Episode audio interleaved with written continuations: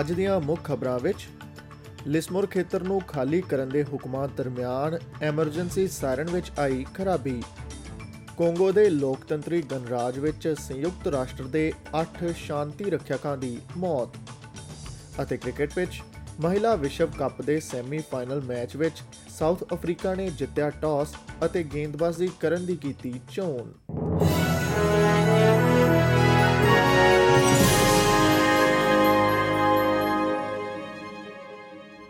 ਸ਼ਹਿਰ ਦੇ emergency siren ਖਰਾਬ ਹੋਣ ਤੋਂ ਬਾਅਦ ਅਧਿਕਾਰੀਆਂ ਨੇ ਲਿਸਮੋਰ ਨਿਵਾਸੀਆਂ ਨੂੰ ਸੋਸ਼ਲ ਮੀਡੀਆ ਪੋਸਟਾਂ ਅਤੇ ਟੈਕਸਟ ਸੁਨੇਹਿਆਂ ਦੀ ਵਰਤੋਂ ਕਰਦੇ ਹੋਏ ਸ਼ਹਿਰ ਦੇ ਕੇਂਦਰੀ ਹਿੱਸੇ ਨੂੰ ਖਾਲੀ ਕਰਨ ਦੀ ਚੇਤਾਵਨੀ ਦਿੱਤੀ ਹੈ। ਕੇਂਦਰੀ ਇਲਾਕੇ ਨੂੰ ਖਾਲੀ ਕਰਨ ਦੇ ਇਹ ਆਦੇਸ਼ ਵਿਲਸਨ ਨਦੀ ਵਿੱਚ ਪਾਣੀ ਦਾ ਪੱਧਰ ਉੱਚਾ ਹੋਣ ਤੋਂ ਬਾਅਦ ਹੜ੍ਹ ਦਾ ਪਾਣੀ ਸ਼ਹਿਰ ਦੇ ਕੇਂਦਰੀ ਹਿੱਸੇ ਵਿੱਚ ਦਾਖਲ ਹੋਣ ਤੋਂ ਬਾਅਦ ਜਾਰੀ ਕੀਤੇ ਗਏ ਨੇ। New South Wales State Emergency Services ਨੇ ਆਪਣੇ ਟਵਿੱਟਰ ਅਕਾਊਂਟ ਤੇ ਇੱਕ ਸੰਦੇਸ਼ ਪੋਸਟ ਕੀਤਾ ਹੈ ਜਿਸ ਵਿੱਚ ਵਸਨੀਕਾਂ ਨੂੰ ਬੁੱਧਵਾਰ ਦੀ ਸਵੇਰ ਨੂੰ ਤੁਰੰਤ ਚਲੇ ਜਾਣ ਦੀ ਅਪੀਲ ਕੀਤੀ ਗਈ ਹੈ। ਉਹਨਾਂ ਨੂੰ ਕਿਹਾ ਗਿਆ ਹੈ ਕਿ ਸਾਇਰਨ ਨਹੀਂ ਵੱਜਣਗੇ, ਕਿਉਂਕਿ ਉਹ ਖਰਾਬ ਹੋ ਗਏ ਨੇ। ਅਜੇ ਤੱਕ ਇਹ ਪਤਾ ਨਹੀਂ ਲੱਗ ਸਕਿਆ ਹੈ ਕਿ ਸਾਇਰਨ ਕੰਮ ਕਿਉਂ ਨਹੀਂ ਕਰ ਰਹੇ ਅਤੇ ਉਹਨਾਂ ਦੀ ਮੁਰੰਮਤ ਕਦੋਂ ਕੀਤੀ ਜਾਵੇਗੀ। ਕੁਈਨਜ਼ਲੈਂਡ ਦੀ ਪ੍ਰੀਮੀਅਰ ਐਨਾਸਟਾਸੀਆ ਪਾਲਸ਼ੇ ਨੇ ਦੱਸਿਆ ਹੈ ਕਿ ਡਾਰਲਿੰਗ ਡਾਊਨਸ ਖੇਤਰ ਵਿੱਚ ਹੜ੍ਹ ਦੇ ਪਾਣੀ ਵਿੱਚ ਡੁੱਬੇ 5 ਲੋਕਾਂ ਨੂੰ ਬਚਾਇਆ ਗਿਆ ਹੈ ਪ੍ਰੀਮੀਅਰ ਨੇ ਬੁੱਧਵਾਰ ਨੂੰ ਸੰਸਦ ਨੂੰ ਦੱਸਿਆ ਕਿ ਲੋਕਾਂ ਨੂੰ ਡਾਲਬੀ ਨੇੜੇ ਆਪਣੀਆਂ ਕਾਰਾਂ ਵਿੱਚ ਫਸਣ ਤੋਂ ਬਾਅਦ ਸੁਰੱਖਿਅਤ ਢੰਗ ਨਾਲ ਬਚਾ ਲਿਆ ਗਿਆ ਸੀ। ਇਸ ਦੌਰਾਨ ਉੱਤਰੀ ਨਿਊ ਸਾਊਥ ਵੇਲਜ਼ 'ਚ ਲਿਸਮੋਰ ਨੇੜੇ ਇੱਕ ਔਰਤ ਹੜ੍ਹ ਦੇ ਪਾਣੀ ਵਿੱਚ ਲਾਪਤਾ ਹੋ ਗਈ ਹੈ। ਇਹ ਸਮਝਿਆ ਜਾ ਰਿਹਾ ਹੈ ਕਿ ਉਹ ਮੰਗਲਵਾਰ ਰਾਤ ਨੂੰ ਮੋਨਾਲਟਰੀ ਦੇ ਨੇੜੇ ਲਾਪਤਾ ਹੋ ਗਈ ਸੀ ਅਤੇ ਇਸ ਸਮੇਂ ਉਕਤ ਔਰਤ ਅਤੇ ਉਸ ਦੀ ਕਾਰ ਲਈ ਇੱਕ ਖੋਜ ਅਤੇ ਬਚਾਅ ਕਾਰਜ ਚੱਲ ਰਿਹਾ ਹੈ ਨਿਊ ਸਾਊਥ ਵੇਲਜ਼ ਦੇ ਐਮਰਜੈਂਸੀ ਸਰਵਿਸਿਜ਼ ਮੰਤਰੀ ਸਟੀਵ ਕੁੱਕ ਨੇ ਨਿਵਾਸੀਆਂ ਨੂੰ ਮੌਸਮ ਦੀਆਂ ਚੇਤਾਵਨੀਆਂ ਦੇ ਨਾਲ ਅਪ ਟੂ ਡੇਟ ਰਹਿਣ ਅਤੇ ਐਮਰਜੈਂਸੀ ਅਧਿਕਾਰੀਆਂ ਦੀਆਂ ਹਦਾਇਤਾਂ ਦੀ ਪਾਲਣਾ ਕਰਨ ਦੀ ਤਾਕੀਦ ਕਰਨੀ ਜਾਰੀ ਰੱਖੀ ਹੈ। ਉਹਨਾਂ ਦਾ ਕਹਿਣਾ ਹੈ ਕਿ ਉਹ ਸਮਝਦੀ ਹੈ ਕਿ ਹਰ ਕੋਈ ਥੱਕ ਚੁੱਕਾ ਹੈ ਪਰ ਕਮਿਊਨਿਟੀ ਨੇ ਕਈ ਕੁਦਰਤੀ ਆਫਤਾਂ ਦੌਰਾਨ ਇਕੱਠੇ ਕੰਮ ਕੀਤਾ ਹੈ I know that for many of you uh, in the Northern Rivers region and the mid North Coast, it must feel as though this, uh, this flooding emergency is never going to end. Um, but I can assure you that there is light at the end of the tunnel. Uh, we will get through this disaster. Uh, we will stay on this journey until we get out the other side. ਇਨ੍ਹਾਂ ਹੜ੍ਹਾਂ ਨੇ Bayern ਬੇ ਸਮੇਤ new South Wales ਦੇ ਉੱਤਰੀ ਨਦੀਆਂ ਅਤੇ ਤਟਵਰਤੀ ਖੇਤਰਾਂ ਦੇ ਨਾਲ ਲੱਗਦੇ ਕਸਬਿਆਂ ਨੂੰ ਪ੍ਰਭਾਵਿਤ ਕਰਨਾ ਜਾਰੀ ਰੱਖਿਆ ਹੈ ਨਿਊ ਸਾਊਥ ਵੇਲਜ਼ ਦੇ ਕਾਰਜਕਾਰੀ ਪ੍ਰੀਮੀਅਰ ਪਾਲ ਟੋਲੀ ਨੇ ਰਾਜ ਦੀ ਸੰਸਦ ਨੂੰ ਦੱਸਿਆ ਕਿ ਲਿਸਮੋਰ ਕੋਫਸ ਹਾਰਬਰ ਅਤੇ ਬਲੀਨਾ ਵਿੱਚ ਲਗਭਗ 12000 ਘਰ ਇਸ ਸਮੇਂ ਬਿਜਲੀ ਤੋਂ ਬਗੈਰ ਨੇ। ਬਾਇਰਨ ਬੇ ਦੀ ਮੁੱਖ ਗਲੀ ਵੀ ਇਸ ਸਮੇਂ ਭਾਰੀ ਮੀਂਹ ਕਾਰਨ ਪਾਣੀ ਵਿੱਚ ਡੁੱਬੀ ਹੋਈ ਹੈ ਸਥਾਨਕ ਬਾਇਰਨ ਬੇ ਨਿਵਾਸੀ ਜੋ ਨੇ SBS ਨਿਊਜ਼ ਨੂੰ ਦੱਸਿਆ ਕਿ ਉਸਨੇ ਅਜਿਹਾ ਪਹਿਲਾਂ ਕਦੇ ਨਹੀਂ ਦੇਖਿਆ Uh, we're checking on my friend's cafe on the corner there to see if we can start cleaning it out. Yeah. But it's still flooded. Yeah, it's pretty bad. I was born in Byron, never seen it like this ever. ਸੰਸਦ ਦੇ ਖਰਚੇ regulator ਨੂੰ MP Andrew ਲੈਮਿੰਗਸ ਦੁਆਰਾ ਆਪਣੇ ਅਤੇ ਆਪਣੇ ਪਰਿਵਾਰ ਲਈ ਖਰਚਿਆਂ ਦਾ ਗਲਤ ਦਾਅਵਾ ਕਰਨ ਦਾ ਪਤਾ ਲੱਗਣ ਤੋਂ ਬਾਅਦ ਉਹਨਾਂ ਨੂੰ 10000 ਡਾਲਰ ਤੋਂ ਵੱਧ ਦਾ ਭੁਗਤਾਨ ਕਰਨ ਦਾ ਆਦੇਸ਼ ਦਿੱਤਾ ਗਿਆ ਹੈ ਸ਼੍ਰੀ ਲੈਮਿੰਗ ਨੇ ਇੱਕ ਮੈਡੀਕਲ ਕਾਨਫਰੰਸ ਲਈ ਤਸਮਾਨੀਆ ਦੀ ਯਾਤਰਾ ਲਈ ਖਰਚਿਆਂ ਦਾ ਦਾਅਵਾ ਕੀਤਾ ਸੀ। ਪਰ ਸੁਤੰਤਰ ਸੰਸਦੀ ਖਰਚ ਅਥਾਰਟੀ ਨੇ ਪਾਇਆ ਕਿ ਆਯੋਜਕ ਉਹਨਾਂ ਦੁਆਰਾ ਸੰਬੋਧਨ ਕਰਨ ਤੋਂ ਥੋੜੀ ਦੇਰ ਪਹਿਲਾਂ ਤੱਕ ਉਹਨਾਂ ਦੁਆਰਾ ਹਾਜ਼ਰ ਹੋਣ ਦੇ ਇਰਾਦੇ ਤੋਂ ਅਣਜਾਣ ਸਨ। ਉਹਨਾਂ ਇਹ ਵੀ ਦਾਅਵਾ ਕੀਤਾ ਕਿ ਉਹ ਸਮਾਗਮ ਵਿੱਚ ਇੱਕ ਸਪੀਕਰ ਵਜੋਂ ਰਜਿਸਟਰਡ ਸੀ, ਪਰ ਇਹ ਵੀ ਗਲਤ ਪਾਇਆ ਗਿਆ। ਆਊਟਗਰੋਇੰਗ ਲਿਬਰਲ ਐਮਪੀ ਹੁਣ 10360 ਡਾਲਰ ਦਾ ਭੁਗਤਾਨ ਕਰਨਗੇ, ਜਿਸ ਵਿੱਚ 25% ਦੀ ਲੋਡਿੰਗ ਫੀਸ ਵੀ ਸ਼ਾਮਲ ਹੈ। ਲੇਬਰ ਪਾਰਟੀ ਨੇ ਪੁਸ਼ਟੀ ਕੀਤੀ ਹੈ ਕਿ ਉਹ ਮੰਗਲਵਾਰ ਸ਼ਾਮ ਨੂੰ ਆਪਣੇ ਬਜਟ ਵਿੱਚ ਗੱਠਜੋੜ ਦੁਆਰਾ ਪ੍ਰਸਤਾਵਿਤ ਤੇਲ ਦੀ ਆਬਕਾਰੀ ਕਟੌਤੀ ਅਤੇ ਰਹਿਣ ਦੇ ਹੋਰ ਖਰਚਿਆਂ ਦਾ ਸਮਰਥਨ ਕਰ ਰਹੀ ਹੈ।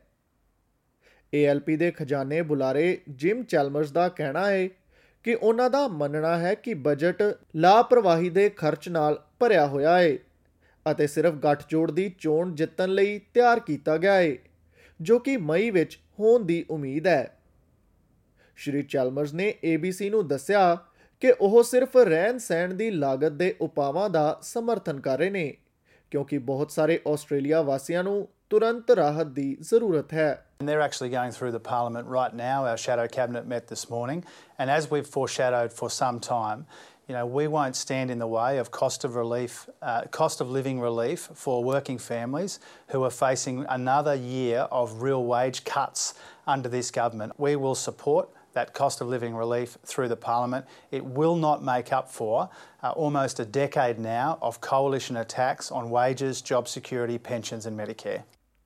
ਖਜ਼ਾਨਚੀ ਜੋਸ਼ ਫਰਾਈਡਨਬਰਗ ਦਾ ਬਜਟ ਪੈਟਰੋਲ ਦੀ ਕੀਮਤ ਨੂੰ ਘਟਾਉਣ ਲਈ 6 ਮਹੀਨਿਆਂ ਲਈ 44% ਪ੍ਰਤੀ ਲੀਟਰ ਆਬਕਾਰੀ ਟੈਕਸ ਨੂੰ ਅੱਧਾ ਕਰ ਦੇਵੇਗਾ ਜੋ ਕਿ ਹਾਲ ਹੀ ਦੇ ਮਹੀਨਿਆਂ ਵਿੱਚ ਰਿਕਾਰਡ ਪੱਧਰ ਤੱਕ ਵਧ ਗਿਆ ਹੈ ਬਜ਼ੁਰਗ ਦੇਖਭਾਲ ਪ੍ਰਣਾਲੀ ਦੇ ਨੁਮਾਇੰਦਿਆਂ ਨੇ ਮੰਗਲਵਾਰ ਰਾਤ ਦੇ ਬਜਟ ਵਿੱਚ ਸੈਕਟਰ ਲਈ ਨਿਰਧਾਰਤ ਫੰਡਿੰਗ ਦੇ ਪੱਧਰ ਦਾ ਵਿਰੋਧ ਕਰਦਿਆਂ ਸੰਘੀ ਸੰਸਦ ਦੇ ਬਾਹਰ ਰੈਲੀ ਕੀਤੀ ਹੈ। ਬਜ਼ੁਰਗ ਦੇਖਭਾਲ ਰਾਇਲ ਕਮਿਸ਼ਨ ਪ੍ਰਤੀ ਸਰਕਾਰ ਦੇ ਜਵਾਬ ਨੂੰ ਜਾਰੀ ਰੱਖਣ ਲਈ ਬਜਟ ਵਿੱਚ 468.3 ਮਿਲੀਅਨ ਡਾਲਰ ਦੀ ਵਿਵਸਥਾ ਕੀਤੀ ਗਈ ਸੀ। ਪਰ ਕਰਮਚਾਰੀਆਂ ਦਾ ਕਹਿਣਾ ਹੈ ਕਿ ਜਾਰੀ ਰੱਖਣ ਲਈ ਕੁਝ ਵੀ ਨਹੀਂ ਹੈ।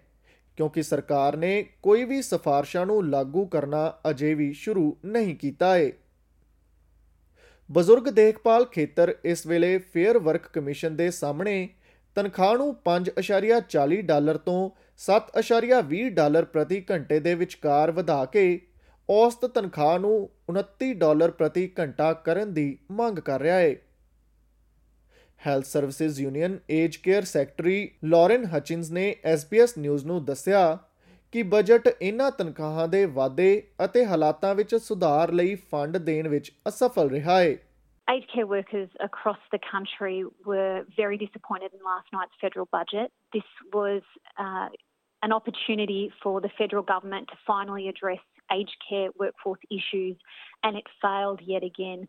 There are zero dollars that have gone towards aged care wages, improving the working conditions of this incredible workforce.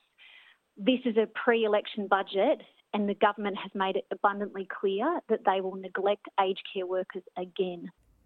Congo ਦੇ ਲੋਕਤੰਤਰੀ ਗਣਰਾਜ ਵਿੱਚ ਹੈਲੀਕਾਪਟਰ ਦੇ ਹਾਦਸਾਗ੍ਰਸਤ ਹੋਣ ਤੋਂ ਬਾਅਦ 8 ਸ਼ਾਂਤੀ ਰੱਖਿਅਕ ਮਾਰੇ ਗਏ ਨੇ ਸੰਯੁਕਤ ਰਾਸ਼ਟਰ ਦਾ ਕਹਿਣਾ ਹੈ ਕਿ ਚਾਲਕ ਦਲ ਦੇ 6 ਮੈਂਬਰ ਪਾਕਿਸਤਾਨੀ ਫੌਜੀ ਸਨ ਜਦੋਂ ਕਿ ਇੱਕ ਰੂਸ ਅਤੇ ਦੂਜਾ ਸਾਈਬੇਰੀਆ ਦਾ ਸੀ। ਹੈਲੀਕਾਪਟਰ ਕੋਂਗੋ ਵਿੱਚ ਸੰਯੁਕਤ ਰਾਸ਼ਟਰ ਦੇ ਮਿਸ਼ਨ ਲਈ ਖੋਜ ਕਰ ਰਿਹਾ ਸੀ, ਜਿਸ ਵਿੱਚ ਸਵਾਰ ਲੋਕ ਉਹਨਾਂ ਭਾਈਚਾਰਿਆਂ ਦੀਆਂ ਗਤੀਵਿਧੀਆਂ ਦਾ ਮੁਲਾਂਕਣ ਕਰ ਰਹੇ ਸਨ, ਜਿਨ੍ਹਾਂ ਉੱਤੇ ਇੱਕ ਬਾਗੀ ਸਮੂਹ ਦੁਆਰਾ ਮਨੁੱਖੀ ਸਹਾਇਤਾ ਦਾ ਤਾਲਮੇਲ ਕਰਨ ਲਈ ਹਮਲਾ ਕੀਤਾ ਗਿਆ ਸੀ। ਫੌਜ ਨੇ ਹੈਲੀਕਾਪਟਰ ਨੂੰ ਗੋਲੀ ਮਾਰਨ ਲਈ ਦੇਸ਼ ਦੇ ਪੂਰਬ ਵਿੱਚ ਬਾਗੀਆਂ ਨੂੰ ਜ਼ਿੰਮੇਵਾਰ ਠਹਿਰਾਇਆ ਹੈ ਪਰ M23 ਵਜੋਂ ਜਾਣੇ ਜਾਂਦੇ ਬਾਗੀ ਸਮੂਹ ਨੇ ਜ਼ਿੰਮੇਵਾਰੀ ਤੋਂ ਇਨਕਾਰ ਕੀਤਾ ਹੈ ਹਾਦਸੇ ਦੇ ਕਾਰਨਾਂ ਦਾ ਅਜੇ ਵੀ ਪਤਾ ਲਗਾਇਆ ਜਾ ਰਿਹਾ ਹੈ ਅਤੇ ਹੁਣ ਸਮਾਂ ਹੈ ਅੱਜ ਦੇ ਖੇਡ ਸਮਾਚਾਰ ਦਾ। ਅੱਜ ਦੇ ਖੇਡ ਸਮਾਚਾਰ ਵਿੱਚ ਵੈਸਟ ਇੰਡੀਜ਼ ਨੇ ਬੁੱਧਵਾਰ ਨੂੰ ਮੀਂਹ ਨਾਲ ਪ੍ਰਭਾਵਿਤ ਮਹਿਲਾ ਵਿਸ਼ਵ ਕੱਪ ਦੇ ਸੈਮੀਫਾਈਨਲ 'ਚ ਟਾਸ ਜਿੱਤਣ ਤੋਂ ਬਾਅਦ ਆਸਟ੍ਰੇਲੀਆ ਨੂੰ ਬੱਲੇਬਾਜ਼ੀ ਲਈ ਭੇਜਿਆ ਹੈ ਸਟੈਫਨੀ ਟਾਇਲਰ ਨੇ ਬੇਜ਼ਿਨ ਰਿਜ਼ਰਵ ਵਿਖੇ ਟਾਸ ਜਿੱਤ ਕੇ ਗੇਂਦਬਾਜ਼ੀ ਕਰਨ ਦਾ ਫੈਸਲਾ ਕੀਤਾ, ਜਿੱਥੇ ਕਿ ਜ਼ਮੀਨੀ ਸਟਾਫ ਪਾਣੀ ਨੂੰ ਸਾਫ਼ ਕਰਨ ਲਈ ਘੰਟਿਆਂ ਬੱਧੀ ਕੰਮ ਕਰ ਰਿਹਾ ਹੈ ਧੁੰਦ ਕਾਰਨ ਵਲਿੰਗਟਨ ਵਿੱਚ ਹਨੇਰ ਆਕਾਸ਼ ਛਾਇਆ ਹੋਇਆ ਸੀ, ਜਿਸ ਵਿੱਚ ਲੰਬੀ ਬਾਰਿਸ਼ ਨੇ ਟਾਸ ਕਰਨ ਵਿੱਚ ਦੇਰੀ ਕਰ ਦਿੱਤੀ ਅਤੇ ਮੁਕਾਬਲੇ ਨੂੰ 50 ਦੀ ਬਜਾਏ 45 ਓਵਰਾਂ ਦਾ ਕਰ ਦਿੱਤਾ ਗਿਆ ਹੈ ਅਤੇ ਹੁਣ ਵੇਲਾ ਹੈ ਅੱਜ ਦੀ ਮੁਦਰਾ ਬਦਲ ਦਰ ਦਾ।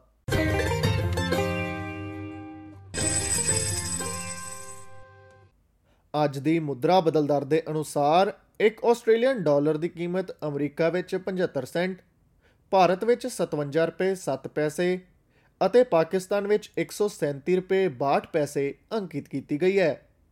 ਅਤੇ ਹੁਣ ਵੇਲਾ ਹੈ ਕੱਲ ਦੇ ਮੌਸਮ ਦੇ ਵੇਰਵੇ ਦਾ।